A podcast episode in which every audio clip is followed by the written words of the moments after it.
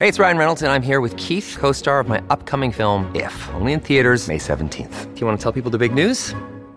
All right, I'll do it. Sign up now and you'll get unlimited for $15 a month in six months of Paramount Plus Essential Plan on us. Mintmobile.com slash switch. Upfront payment of $45 equivalent to $15 per month. Unlimited over 40 gigabytes per month. Face lower speeds. Videos at 480p. Active Mint customers by 531.24 get six months of Paramount Plus Essential Plan. Auto renews after six months. Offer ends May 31st, 2024. Separate Paramount Plus registration required. Terms and conditions apply if rated PG. This episode is brought to you by Shopify. Do you have a point of sale system you can trust, or is it a real POS? You need Shopify for retail. From accepting payments to managing inventory, Shopify POS has everything you need to sell in person. Go to shopify.com/system all lowercase to take your retail business to the next level today. That's shopify.com/system. Many of us have those stubborn pounds that seem impossible to lose, no matter how good we eat or how hard we work out. My solution is PlushCare. PlushCare is a leading telehealth provider with doctors who are there for you day and night to partner with you in your weight loss journey. They can prescribe FDA-approved weight loss medications like Wegovy and Zepbound for those who qualify. Plus, they accept most insurance plans. To get started, visit plushcare.com slash weight loss. That's plushcare.com slash weight loss. Welcome to the New Books Network. Hello and welcome to New Books in Gender and Sexuality Studies, a podcast from the New Books Network. I'm Isabel Machado and I'll be your host for this episode. And today I'm excited to talk to Dr. Rahul Rao about his new book, Out of Time The Queer Politics of Postcoloniality which was published by Oxford University Press in 2020. Out of Time seeks to understand the encounters and entanglements across geopolitical divides that produce and contest contemporary queer phobias. It places the infamous 2009 to 2014 anti homosexuality legislation in Uganda in conversation with developments in India and Britain, three locations connected by the experience of British imperialism and its afterlives. Intervening in a queer theoretical literature on temporality, Rao argues that time and space matter differently in the queer politics of post colonial countries. By employing an intersectional analysis and drawing on a range of sources, he offers an original interpretation of why queerness mutates to become a metonym for categories such as nationality, religiosity, race, class, and caste. Importantly, this book does not offer a simple colonial origin story of anti queer animus, but finds responsibility for the ongoing oppression in both colonial and post colonial regimes. Dr. Rao is reader in political theory at SOAS University of London. He is also the author of Out of Third World Protests Between Home and the World, published in 2010 by Oxford University Press. He's a member of the Radical Philosophy Collective and blogs at The Disorder of Things. And he's currently writing a book about the politics of statues. Rahul, greetings from Salvador, Brazil, and welcome to New Books in Gender and Sexuality Studies. Thank you so much, Isabel, for that introduction and for inviting me to the podcast. So, to get us started, um, I'd like you to tell us how did this book come about, or as I like to say it, your book's origin story. Yeah, um, I think the book probably had multiple origins. Um, I grew up in India where I lived till the age of 23 and I you know grew up as a queer person in India very aware of the criminalization of homosexuality by the Indian Penal Code and the kind of effects this had on everyday queer life um, in India. Um, and so I'd followed the struggle against that law, Section 377 of the Indian Penal Code, since I was uh, in university at the National Law School of India, University, Bangalore. Uh, it was a university where many of my um, college mates were quite involved in this legal campaign and struggle against this provision. So I'd say from my early 20s, I was quite attuned to struggles around the anti sodomy law in India. And so it was a small step from there to look at what was happening elsewhere. I didn't begin working on this academically till around the end of my first book, uh, end of writing my first book, which was based on my PhD, uh, which I worked on between 2001 and 10. And so, just as I finished that project, uh, I became aware of the anti homosexuality bill, as it then was, which had been introduced in the Ugandan parliament in 2009 uh, and was finally passed into law in 2014. This uh, act attracted worldwide attention and notoriety almost immediately, uh, I think, for two reasons. First, because it uh, introduced or proposed incredibly draconian punishments, including the death penalty in the first draft of the bill, for certain offenses, um, offenses against the order of nature, unnatural uh, sexual offenses as it described them. Uh, and second, because the bill was said to have been passed at the behest of transnationally organized, uh, mostly US based evangelical Christian activists who were said to have lobbied Ugandan priests and politicians and encouraged them to pass this bill as a way of uh, stemming the spread of what they described as anti family and anti Christian and anti Ugandan un African values. So, from the very outset, this was an international story. It, it, seemed international on both sides, so to speak, of this conflict. Uh, both the queer phobes and the queer activists seemed to be transnationally organized, with Uganda becoming a kind of battlefield between these two global fronts. So, this, I would say, maybe uh, describes some of the origin stories of how I got to thinking about this particular law and its global implications. Um, but I think it's always useful to begin a discussion of a book that deals with gender and sexuality dissidence by talking about a little bit about terminology. Uh, how do you balance this importance of finding and using indigenous local terms with the need to communicate across borders? Uh, uh, for instance, how did you decide on which incarnation of the ever changing acronym, right? LGBT, LGBTQ, IA, plus, to use here? And how are you defining and using the term queer? Do you think queer is a useful term to use in global post colonial contexts, or is it already imposing a particular epistemology? Uh, as you explain very well here, certain terms that are sometimes used and adopted without necessarily reflecting lived realities? That's a great question, Isabel. It's a perennial question because I think all of us working on gender and sexuality and the geographies of gender and sexuality have to grapple with this question.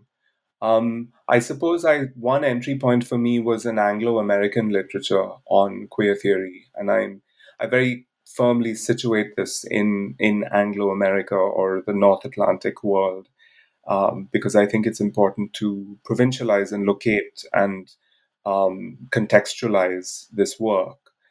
This is the work that will be familiar to many readers as the kind of canon of queer theory, right? Foucault, Butler, Sedgwick, etc. Um, already in this literature, there is a very well known tension between a liberal identity politics that tends to speak in terms of the acronym and ever proliferating acronym LGBT, where each of the letters signifies a particular identity category. So, between that and a kind of queer deconstruction of identity itself, where queer, I think, is used somewhat inconsistently as both an umbrella term for a number of different identity categories, as well as a critique of identity itself. Um, it was originally intended in the latter sense as a critique of identity categories, but over time, it seems to have morphed into an identity in its own right, as, for example, when people identify as queer, or when they use it as an umbrella term for queer. So the meaning of queer has itself morphed, uh, and perhaps there are situations and contexts in which it is no longer useful, and I think we should be prepared to jettison it when, when it's no longer useful. This is particularly important, I think, when we think in terms of other geographies, particularly in the global south. And I've tried to be attentive in the book to the languages, terminologies, and vocabularies that uh, people in Uganda, India, and elsewhere deploy to describe non normative gender and sexuality. Now, those terms are not unproblematic either. So when I uh, think uh, with Ugandan queer activists and writers, The term that uh, has been invented in Uganda to describe um, gender and sexual non normativity. Uh, this is a term that also functions in this way as a kind of umbrella category, is kuchu. But what's very interesting about the use of the term kuchu is that it does not enjoy um, unanimous approval and take up in the Ugandan context. Uh, Stella Nyanzi, one of the earliest uh, ethnographers of the Ugandan Kuchu movement, noted in her early work that uh, not everybody was uh, interested in or prepared to identify in terms of this category. For some people, she says, the term connoted a kind of in your face radical activism that they did not um, uh, embody. Um, and so some people preferred to identify in Uganda in, in, in, in the terms of the LGBT acronym um, or, or some variation thereof. What was really interesting to me about Nyanzi's observation of the tensions produced by the term kuchu was that in many ways these tensions were analogous to the tensions produced by queer. And what that taught me, I think, was that none of these signs were unimpeachable. None of them were perfectly all encompassing categories for the worlds that they purported to describe. And so rather than trying to come up with a perfect term, I became more interested in the function that they were playing. What role do these terms as placeholders uh, perform. So is the are these terms trying to capture what we might more cumbersomely call gender and sexual non-normativity? But then there's also a debate in queer theory about whether the queer always describes the non-normative. So Robyn Wiegman and Elizabeth Wilson have recently suggested that queer theory is too restrictive in its understanding of norms by always focusing on the non-normative.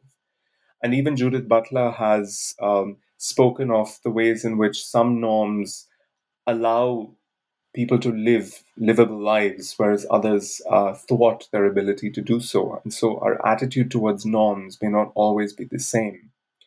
So I don't pretend to have resolved any of these contradictions, but these are some of the starting points, some of the definitional conundrums with which uh, I begin the book. For the most part, I use terms and categories that the people I'm talking to uh, and working with use for themselves. Um, I've tried to be faithful to those self understandings. Yes, and, and that discussion I think will be very useful to anybody who is trying to grapple with the same issues. So thanks for that. but let's use your book's title to talk about temporalities. Uh, as you note, time is central to the politics of imperialism and anti imperialism. So, what does it mean to be out of time, and how can this idea contain both the possibilities of marginalization and liberation? So, a starting point for me, let me first say that I didn't think I was writing a book about time till about the middle of the project. So, the idea that this was a book interested in temporality dawned on me in a kind of belated fashion. Right? There's there's a kind of temporality to writing the book itself that I think is important to acknowledge.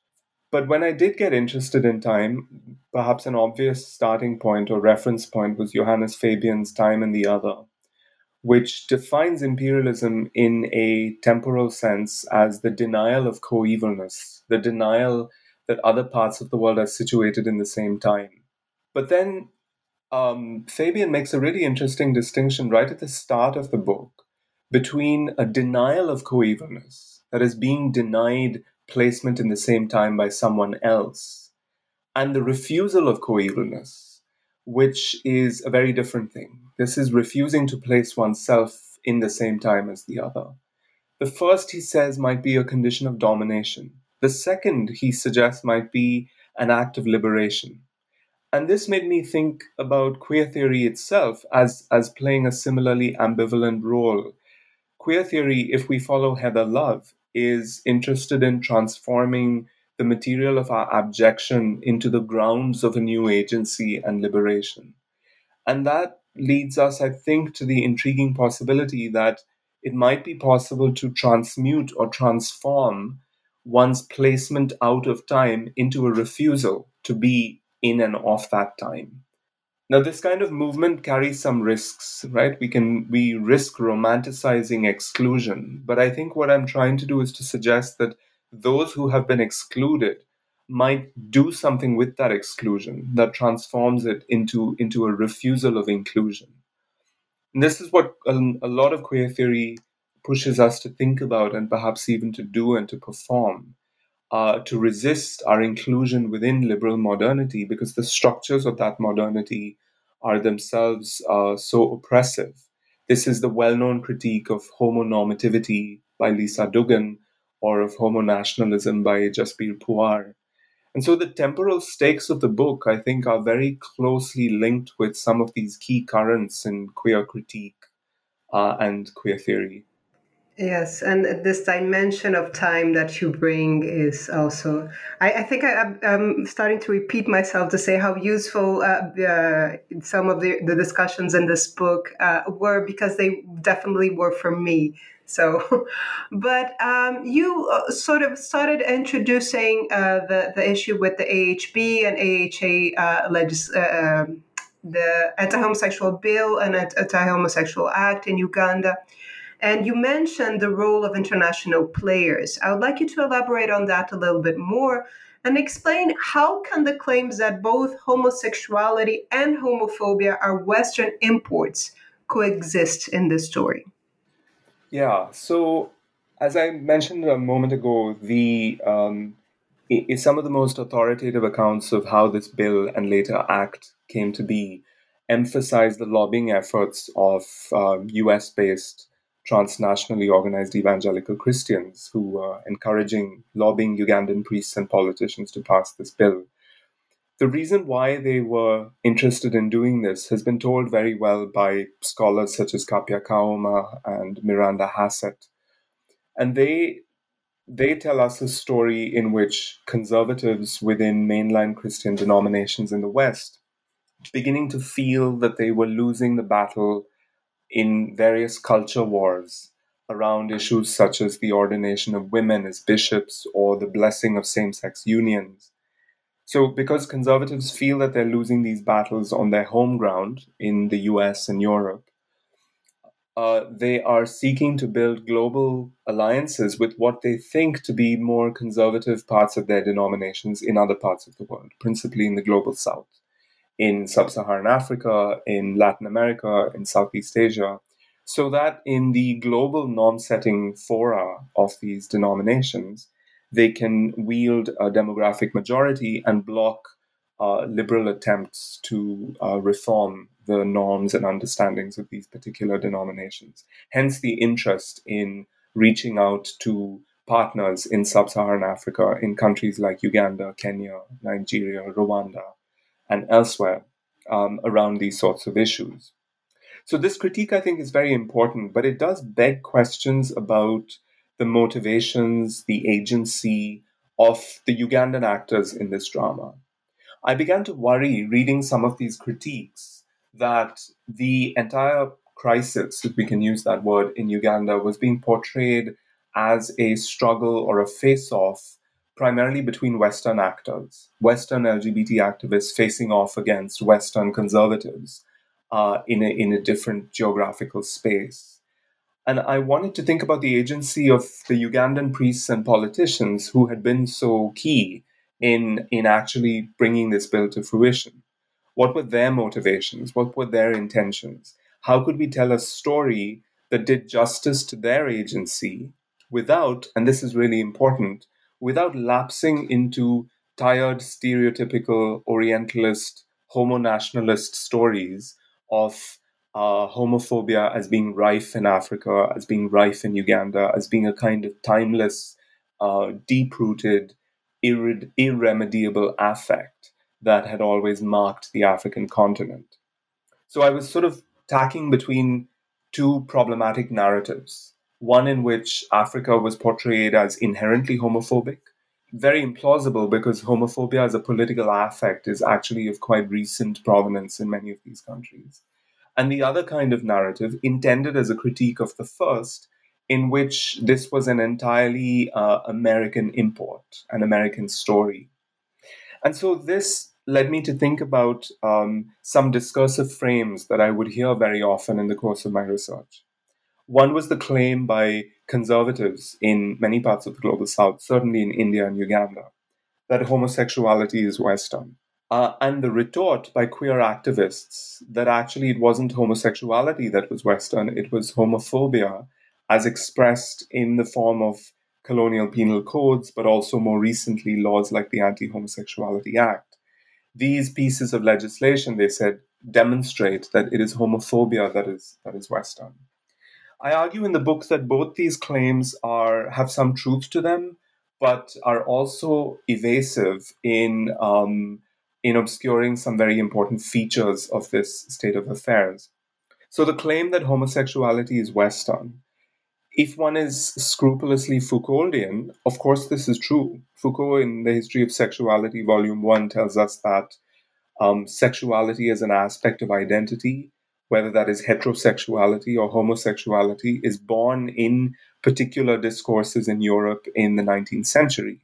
And Foucauldian scholars have then told us a great deal about how these ways of thinking about sexuality as an aspect of identity uh, begin to be expressed in other parts of the world, particularly in the global south, as a result of um, a host of vectors that carry these ways of thinking and identifying to other parts of the world. And those vectors are global capitalism itself, the media, HIV AIDS funding, human rights activism, different scholars emphasize different conveyors of these ideas and identities.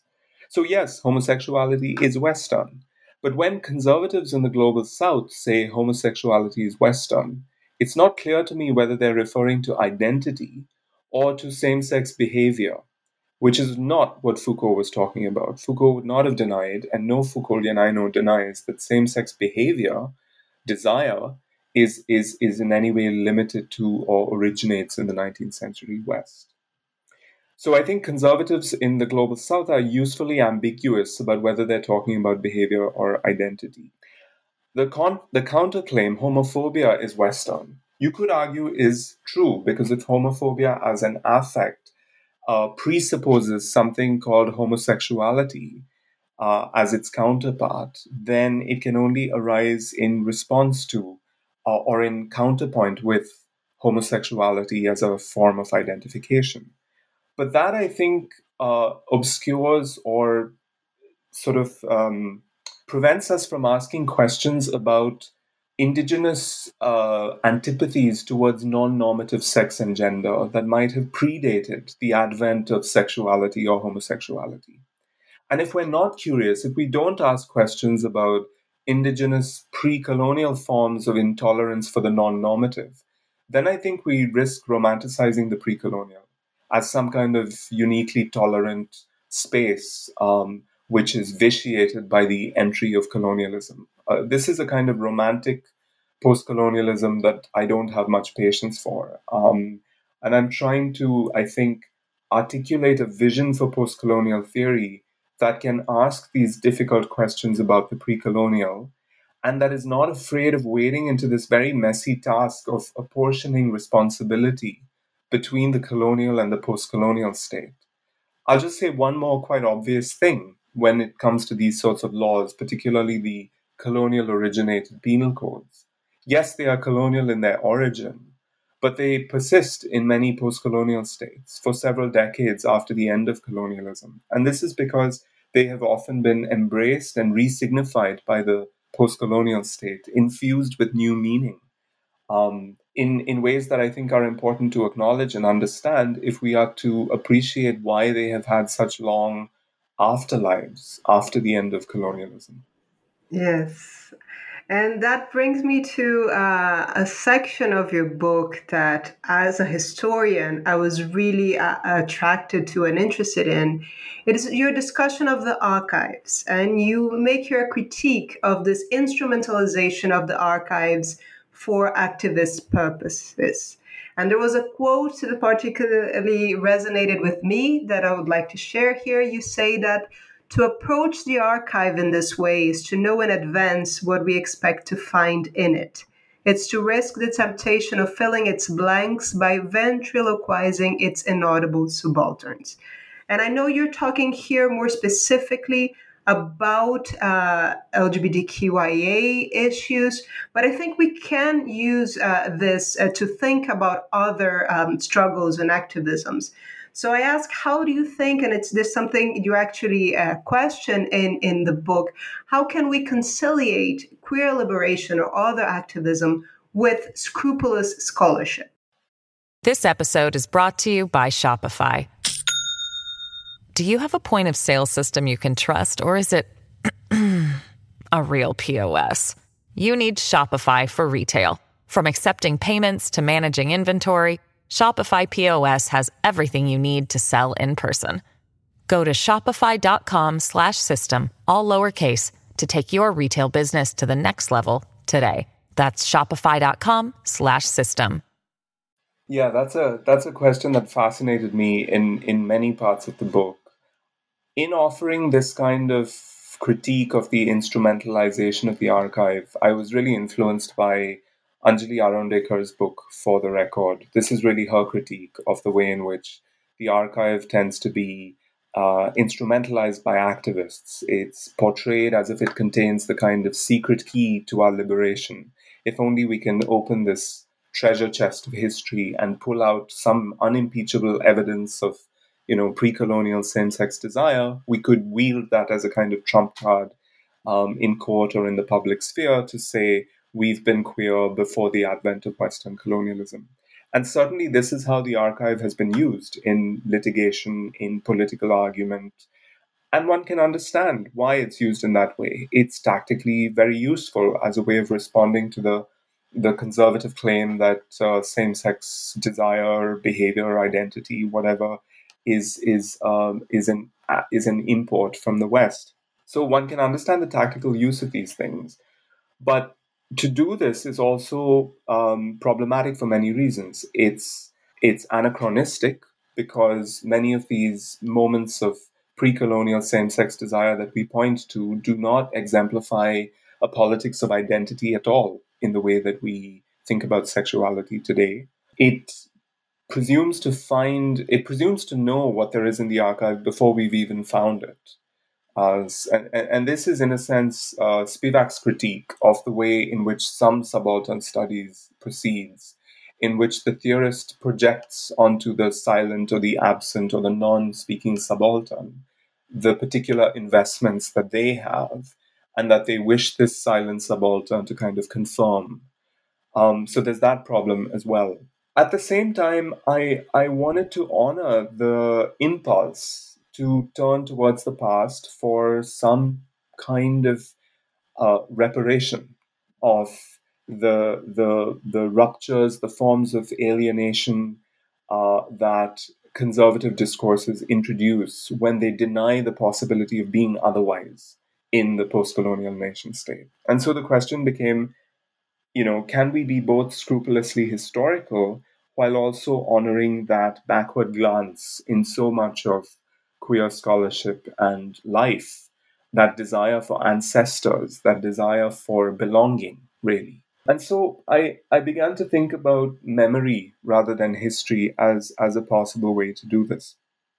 And I'm not sure if I've been entirely successful, but um, the, the particular instance in which uh, I became interested here was the story of the, um, the last pre colonial ruler of the Kingdom of Buganda, which is the largest of the pre colonial kingdoms that were merged to form uh, the present day state of Uganda.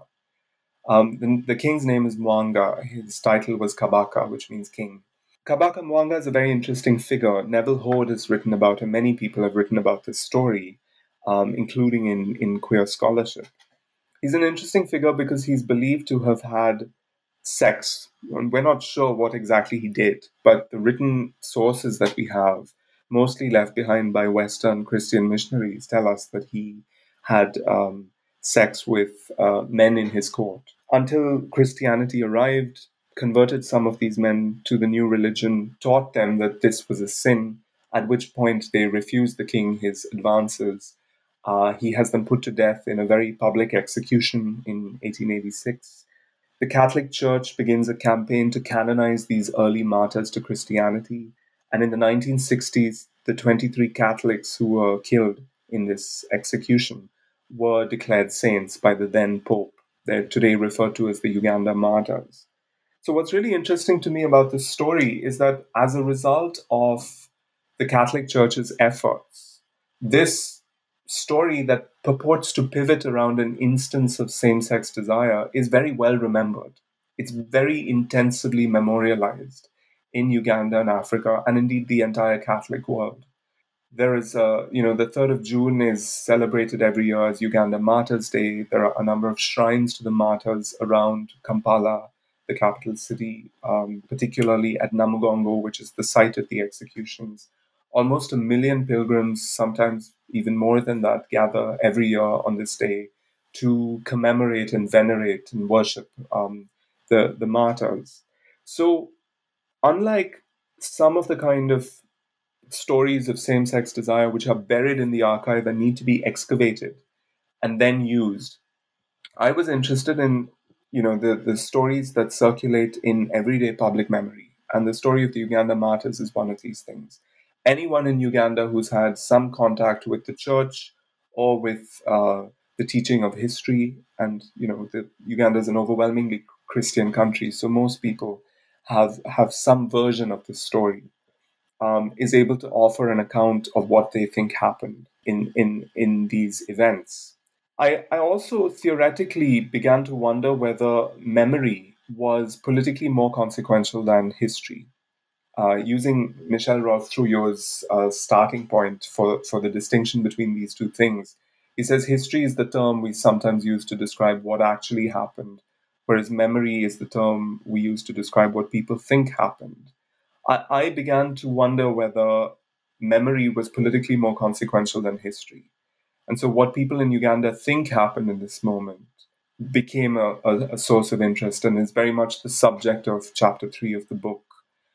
And I wanted to think with these, with the range of memories that people have about this moment and the ways in which that memory might shape contemporary attitudes towards gender and sexuality as a way of understanding both queer phobia as it circulates in the Ugandan public sphere but also whether there might be possibilities for sexual dissidence. And those possibilities for sexual dissidence don't rely on thinking of Mwanga as gay. They might actually draw something quite different from the story in a way that nonetheless legitimizes the existence of same sex desire in that place in another time, um, in a way that the more anachronistic you know, attempts to draw a direct line between Mwanga as a gay king. I'm putting gay in inverted commas here, and uh, Kuchus in the present um, might do. I'm uh, writing about a completely different subject, but I also have a, a, chapter that I'm dealing with history and memory. So I, I really love that that section in your book. We actually have something in common. I have that same uh, Pierre Nora quote in my forthcoming book. Uh-huh. Okay. But anyways, but maybe I could say a little bit more about that actually, because you know Pierre Pierre Nora has a quite sharp distinction between history and memory, and mm-hmm. actually I found at least my reading of Nora. Um, I I think Michel Rolph Trouillot complicates that distinction. So you know he starts by saying, "Here's how colloquially we think of the difference. We think history is what actually happened, memory is what people think happened." but actually there is no way of accessing what actually happened except through somebody's account of what they think happened. Yes. Um, so one of my friends joked and said, you know, maybe maybe uh, history is just memory with an army. And I think there's something to that, right? History is simply a more hegemonic version of memory. But at the same time, uh, Trouillot says we might want to insist on a distinction between the two. We might not want everything to be about memory. And and I, I feel this impulse, you know, in our own time, in, in a kind of post truth world in which we live, this impulse to insist that some narrative is true or truer than another. I find it very hard to resist that. So I, I do want to insist on the possibility of telling more authoritative stories about what happened in the past uh, without in any way denying the possibility that those stories might be remembered in many different ways by different groups of people, depending on their investments, depending on why they choose to, to remember that moment, what they want to do with it politically in the present. And so that's really what I'm trying to attend to when I think about the story of Mwanga. Yes. And and I did use uh, Trouillot to complicate that, but now I'm using you as well. So thank you. um, could you talk a bit about something that you discuss here, the idea of the cost of costing queerphobia, right? And how and uh, this is something related to homocapitalism, which I would uh, ask you to briefly define in case anyone listening is not familiar with the term. So, um, talk about the cost of costing queerphobia and how can homo capitalism be resisted? Those are big questions, and I'm, I'm yes. not sure I can do justice to all of them. But I would say the impetus for thinking about this came from one of the first reactions to the Uganda Anti Homosexuality Act in February 2014, as soon as it was passed, came from the World Bank which announced that it was delaying a $90 million loan that was meant to have funded maternal health projects in Uganda. Uh, eventually, that money never went to Uganda. So, what we were seeing was one of the first instances, I think, of a kind of gay conditionality, where a country, a borrowing country in the global south, was being punished through capital withdrawal for its attitudes towards um, LGBT rights. Around the same time, the bank began uh, pioneering a series of studies that purported to show how, if a country recognized LGBT rights, its economy would grow by X percent.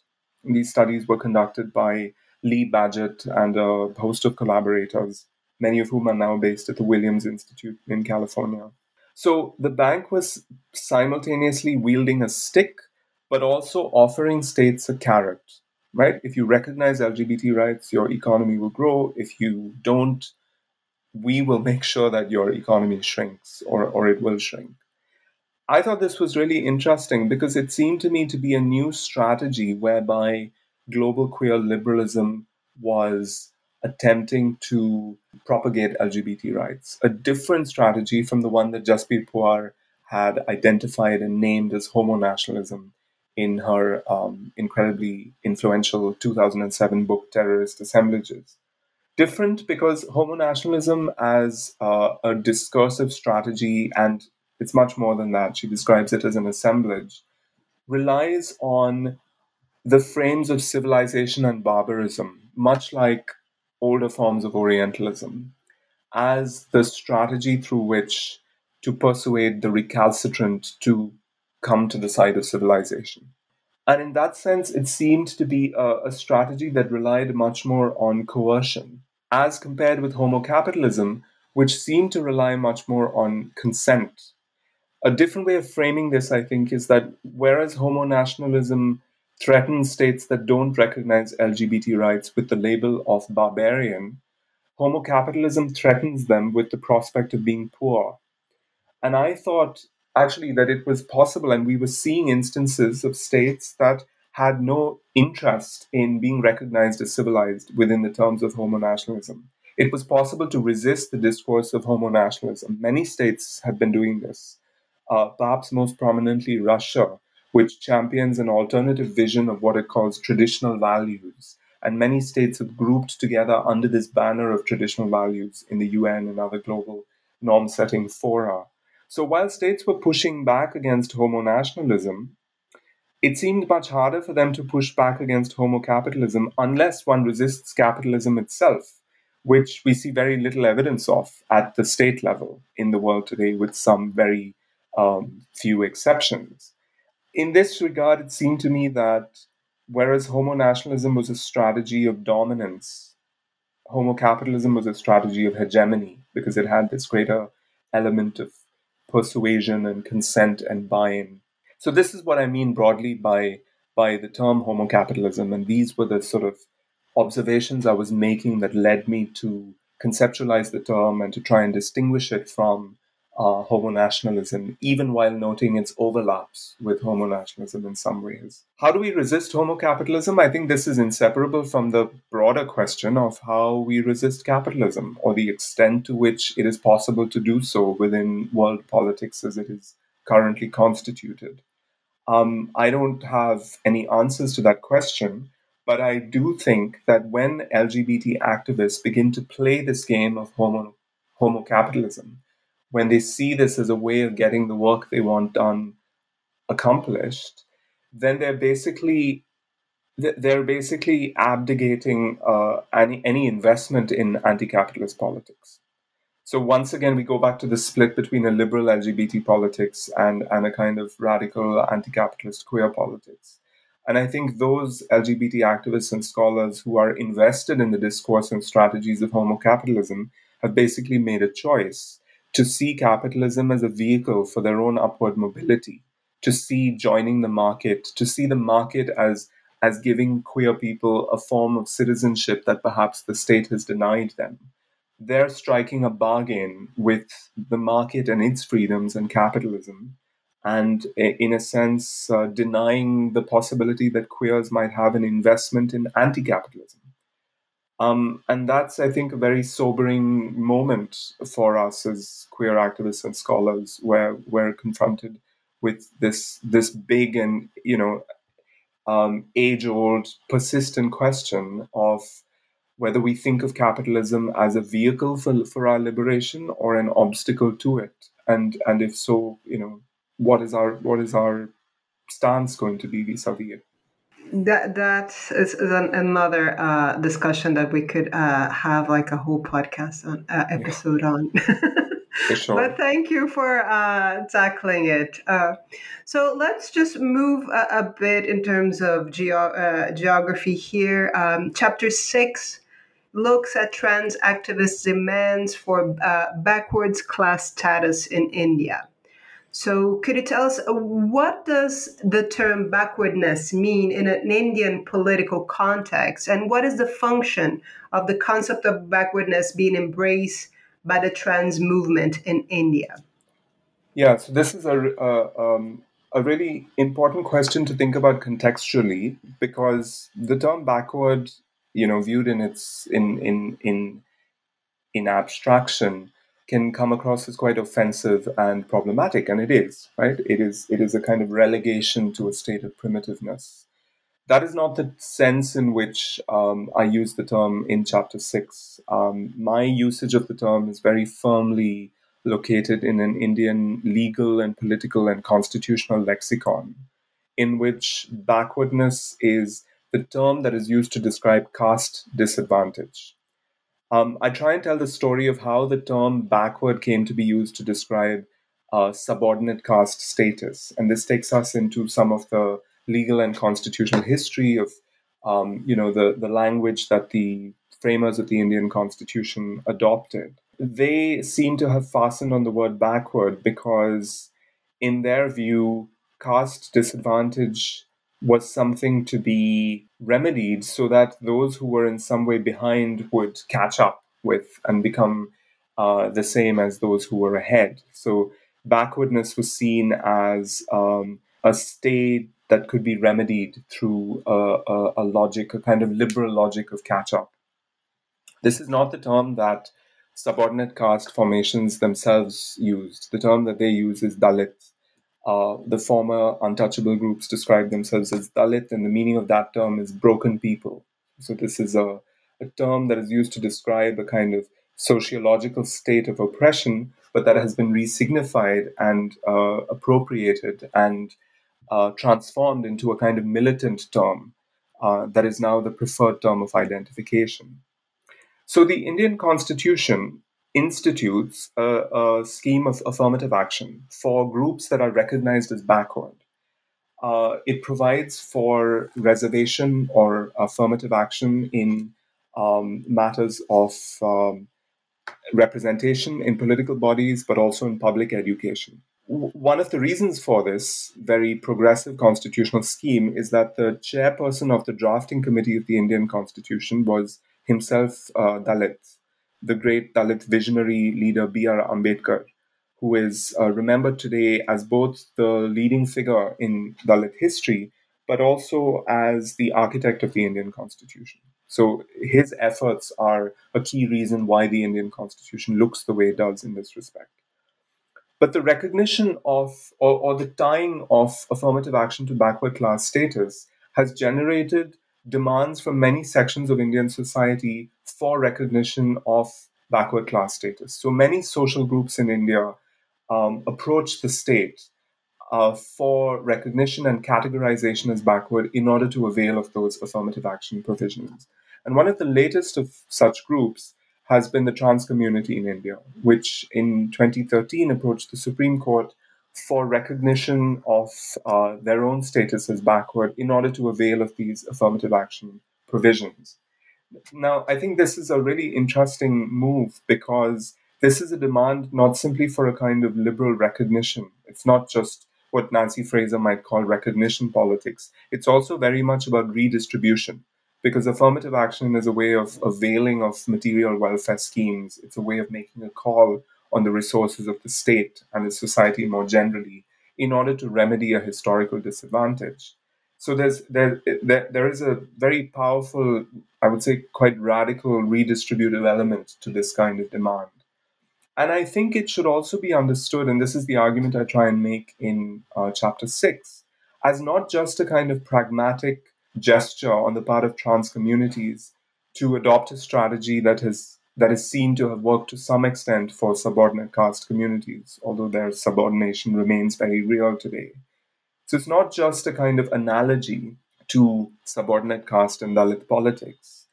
For some trans activists, and I emphasize the word some because trans activism in India is a very varied space populated by many different currents, some of which are quite conservative and others much more radical. But for the more radical of these trans voices, the analogy with subordinate caste status is much more than an analogy. It's also seen as a way of breaking caste. So I'm uh, very moved by the writing of uh, G. Iman Semmalar, um, trans activist, who talks about the ways in which trans becoming leads to a loss of caste respectability. But rather than lamenting this loss of caste position and caste respectability, he actually welcomes this as an opportunity to break caste, uh, to to dismantle, um, you know, the, the the caste system, to annihilate caste, in the words of Ambedkar's most famous essay.